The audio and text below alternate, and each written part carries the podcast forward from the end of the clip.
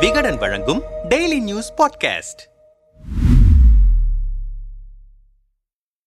திமுக ஆட்சிக்கு வந்து இரண்டு ஆண்டுகள் ஆகப் போகிற நிலையில் மகளிருக்கு எப்போது மாதம் ஆயிரம் ரூபாய் உரிமைத் தொகை வழங்குவீர்கள் என்ற கேள்வியே அரசை நோக்கி அதிகம் எழுப்பப்பட்ட கேள்வி. அதற்கு முடிவு கட்டும் வகையில் மகளிருக்கான உரிமைத் தொகை திட்டத்தை வரும் பட்ஜெட்டில் அறிவிக்கப் போகிறோம் என்று ஈரோடு கிழக்கு தொகுதி இடைத்தேர்தல் பரப்புரையில் போட்டுடைத்தார் முதல்வர் மு ஸ்டாலின். அதன்படி அண்ணா பிறந்தநாளான செப்டம்பர் பதினைந்தாம் தேதி முதல் மகளிருக்கான உரிமைத் தொகை வழங்கும் திட்டம் அமல்படுத்தப்படும் என நிதிநிலை அறிக்கையில் அறிவித்திருக்கிறார் அமைச்சர் பழனிவேல் தியாகராஜன் அதுவும் விமர்சனத்திற்கு உள்ளாகியிருக்கிறது இதன் பின்னணியில் இருப்பது அக்கறையா அரசியலா? தமிழ்நாடு அரசின் முந்தைய திட்டங்களான வண்ண தொலைக்காட்சி இலவச மிக்சி கிரைண்டர் மின்விசிறி போன்ற அனைத்து நலத்திட்டங்களுமே இருப்பவர்கள் இல்லாதவர்கள் என்ற பாகுபாடின்றி இரண்டு புள்ளி மூன்று கோடி அரிசி அட்டைதாரர்களுக்கு வழங்கப்பட்டன. ஆனால் மகளிர் உரிமை தொகை அப்படி எல்லோருக்கும் வழங்கப்படாது என்பதை அரசு ஒதுக்கியிருக்கும் நிதியை தெளிவுபடுத்துகிறது.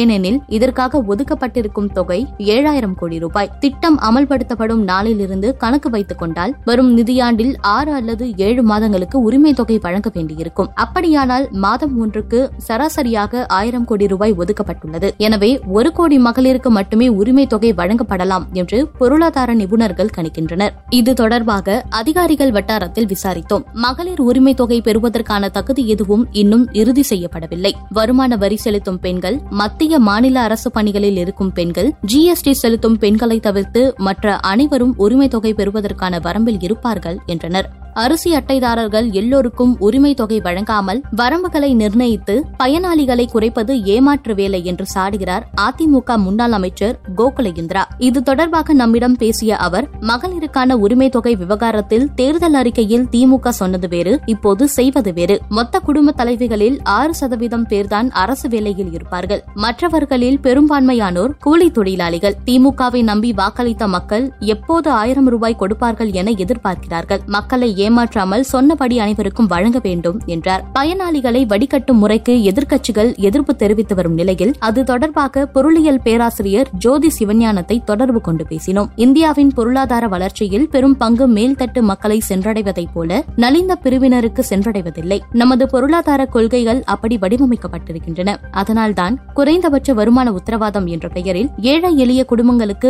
மாதம் ஒரு குறிப்பிட்ட தொகையை வழங்க வேண்டும் என்று பொருளாதார அறிஞர்கள் அரவிந்த் சுப்பிரமணியம் அபிஜித் பானர்ஜி ஜான் திரோஸ் போன்றோர் நீண்ட காலமாக கூறி வருகிறார்கள். அதை மத்திய அரசே இதுவரை நடைமுறைப்படுத்தவில்லை. ஆனால் தமிழ்நாடு நடைமுறைப்படுத்துகிறது என்பது வரவேற்புக்குரியது. அதே சமயம் பொது விநியோக திட்டத்தை போல அனைவருக்கும் உரிமை தொகை வழங்க வேண்டும் என்று கூறுவது இன்றைய நிதி நிலையில் சாத்தியமற்றது. அரிசி பருப்பு வழங்குவது புரொடெக்டிவ் நோக்கம். ஆனால் உரிமை தொகை வழங்குவது ப்ரொமோஷன் நோக்கம் கொண்டது. எனவே சரியான பயனாளிகளை கண்டறிந்து வழங்குவதில் தவறில்லை என்றார். இரண்டு வருடங்களுக்கு பிறகு மகளிர் உரிமை தொகை திட்டம் திமுக அரசு நினைவுக்கு வந்ததில் மகிழ்ச்சி. ஆனால் செப்டம்பர் மாதம் வரையிலான நிலுவைத் தொகை இருபத்தி எட்டாயிரம் ரூபாயையும் சேர்த்து வழங்க வேண்டும் என்று வித்தியாசமாக விமர்சித்து வருகிறார் பாஜக தலைவர் அண்ணாமலை. இது தொடர்பாக சமூக நலத்துறை அமைச்சர் கீதா ஜீவனிடம் பேசினோம். தேர்தல் வாக்குறுதிகள் அனைத்தையும் ஆட்சிக்கு வந்த முதல் நாளை நிறைவேற்ற வேண்டும் என்று பேசுவது புரிதலற்ற விமர்சனம். இதுநாள் வரை எப்போது நிறைவேற்றுவீர்கள் என கேட்டவர்கள் நிறைவேற்றும் போது புதிய குறை காண்கிறார்கள். எதையும் பாராட்டாமல் விமர்சிப்பவர்களை திருப்திப்படுத்த முடியாது. கல்வி சமத்துவம் பொருளாதார